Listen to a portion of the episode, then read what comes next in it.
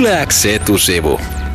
Nyt etusivussa vihkiydytään salatieteisiin ja mystiikan maailmaan. Studiossa etusivun vieraana valon kantajat, äh, sukellus suomalaiseen okkultismiin.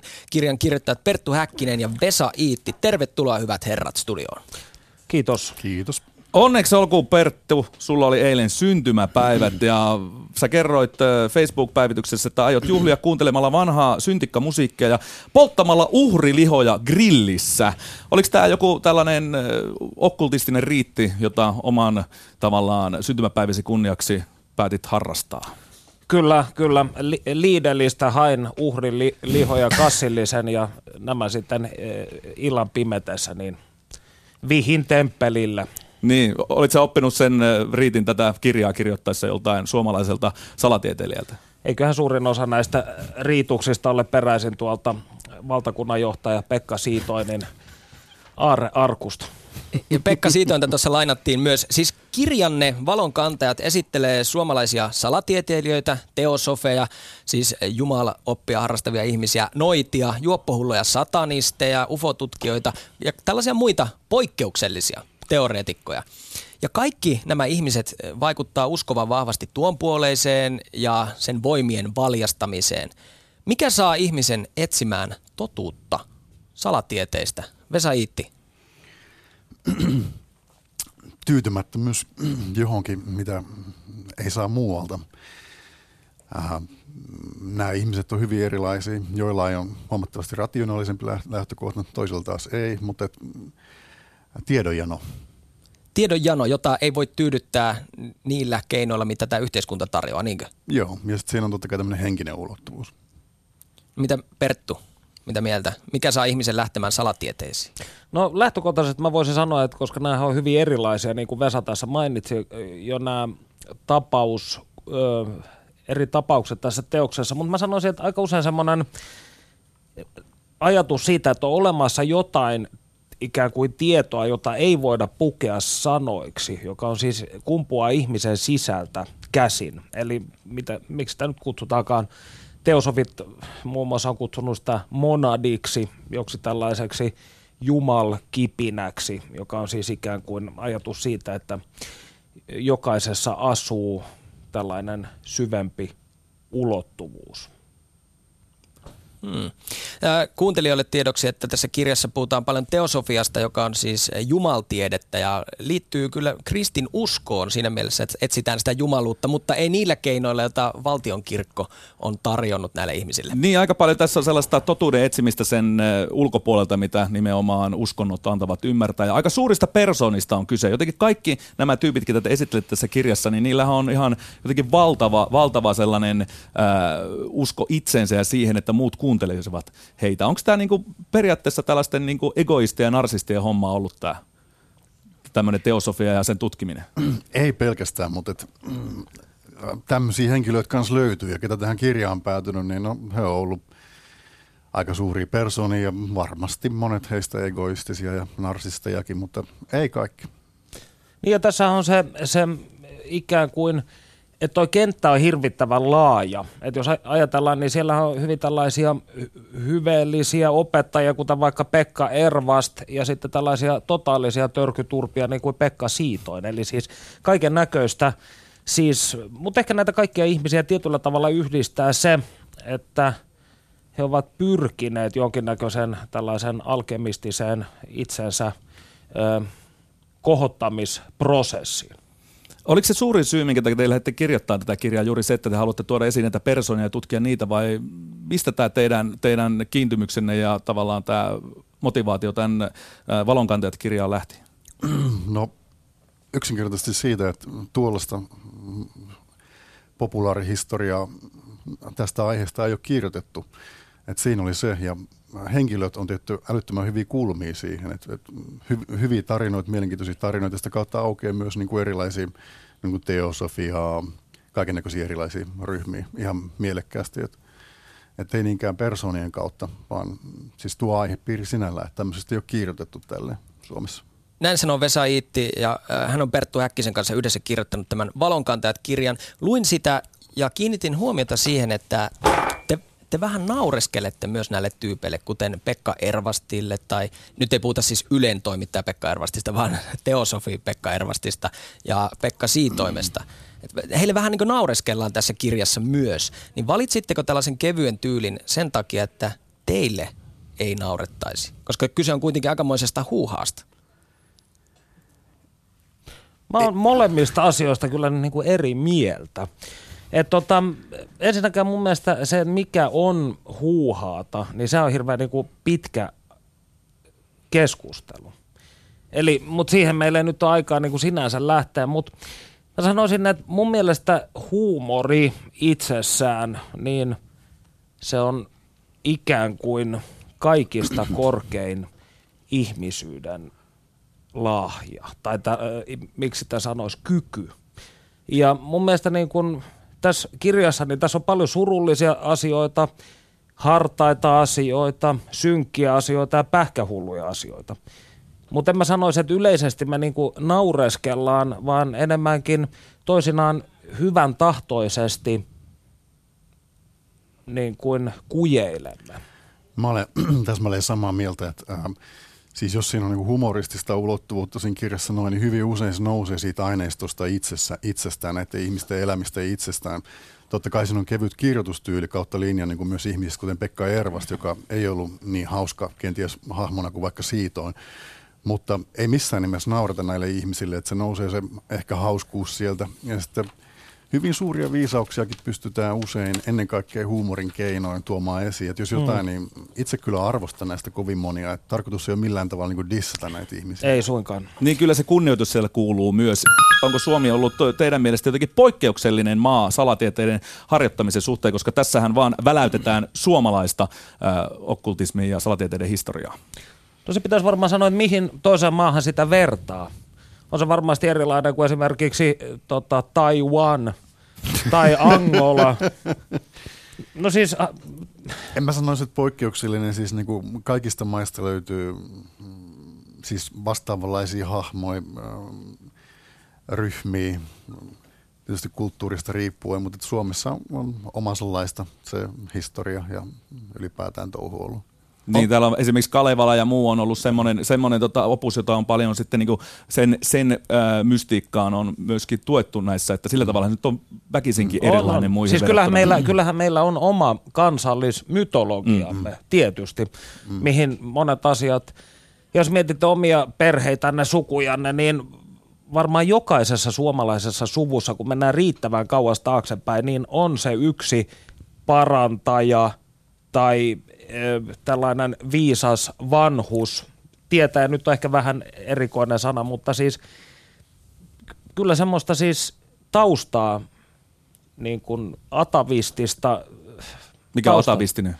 No sellainen ikään kuin syvällä oleva, sukupolvien yli kulkeva, peritty vaisto.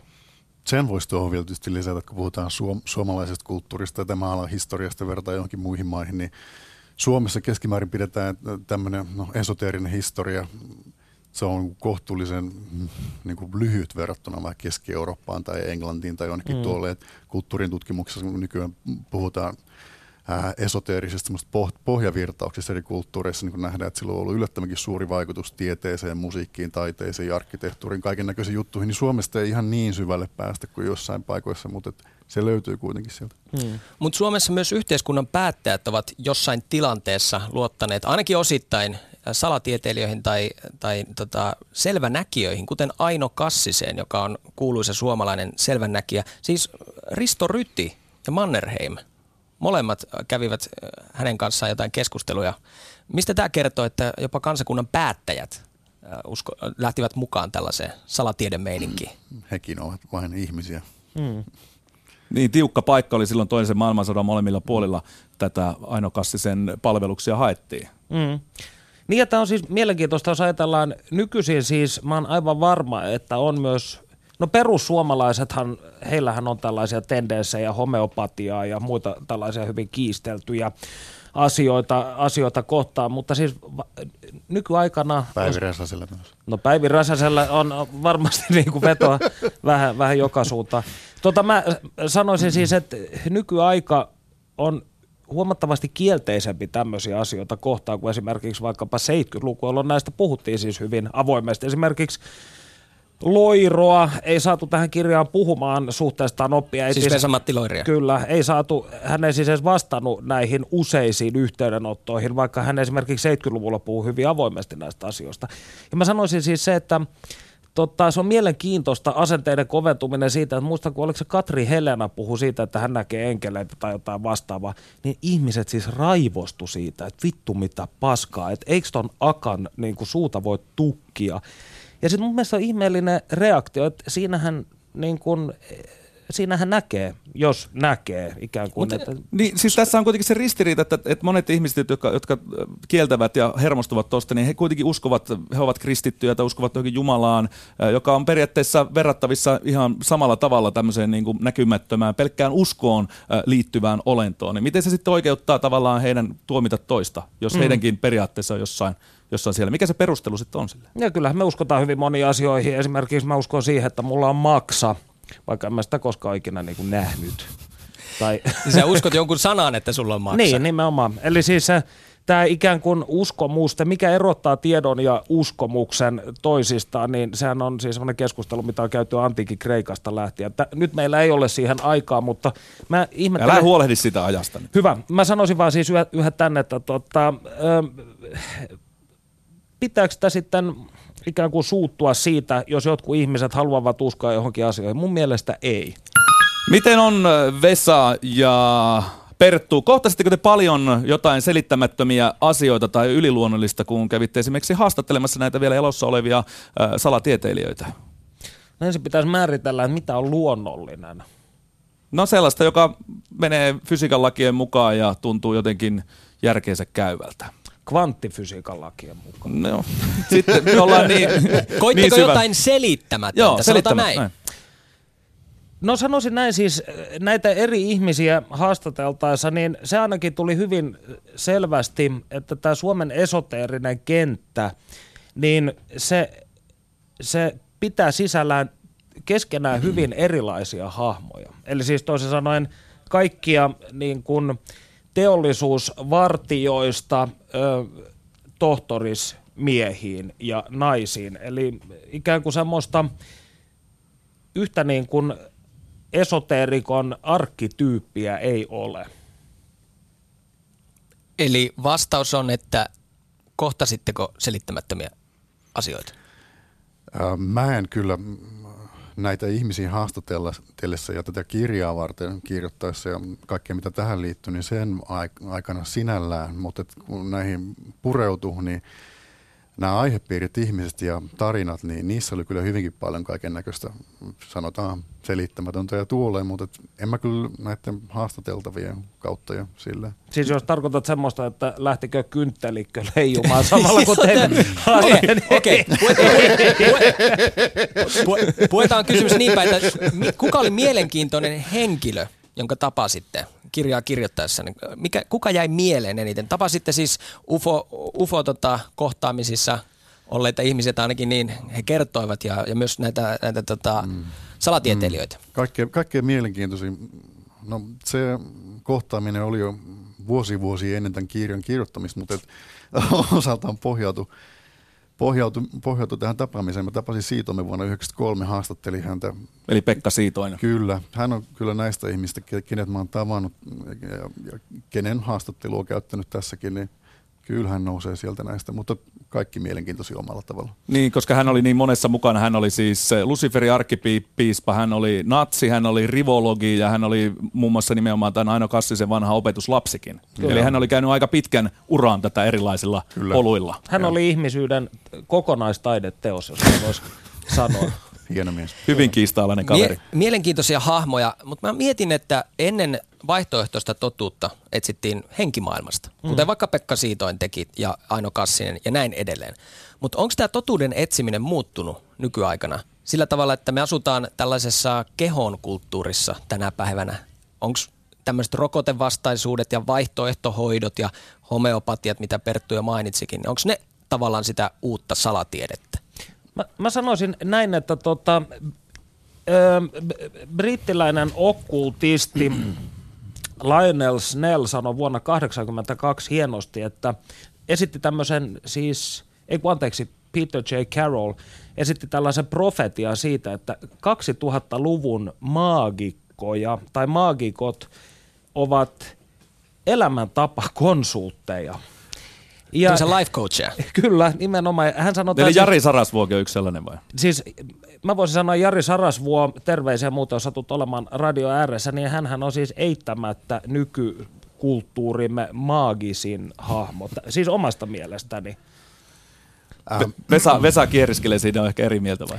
Ja no siis tuo kysymys, mitä se oltiin muotoiltu, jos mä oikein muistan, niin tämmöisillä rokotekriittisillä tahoilla ja kaikilla muilla, niille ei välttämättä ole mitään tekemistä salatieteiden mm. tai esoterian kanssa. Ja minkälaista nykyaikainen salatiede, niin No se voi olla hyvin, hyvin, hyvin monenlaista, tai siis esoteria, jos puhutaan tarkemmin, mutta se mitä se ytimessään on, että on sille jotain äh, tunnettua, äh, nykyään tunnettua niin tieteellisesti tai muuten, että sen ulkopuolella olevaa tietoa on, joka on universaali jollain tavalla syvempää, syvempää tietoa, niin se piirre nykyajan esoteerikoissa on täsmälleen sama kuin satoi vuosi sitten olevissa esoteerikoissa, että se ydin ei ole muuttunut mihinkään, vaikka mitä aletaan määritellä, mitä on esoteria, niin se on täsmälleen sama, mutta sisältö, muodot muuttuu. Ei me siis tavattu semmoisia ihmisiä esimerkiksi, jotka ajattelisivat niin, että jos on syöpä, niin se lähtee porkkanoita syömällä.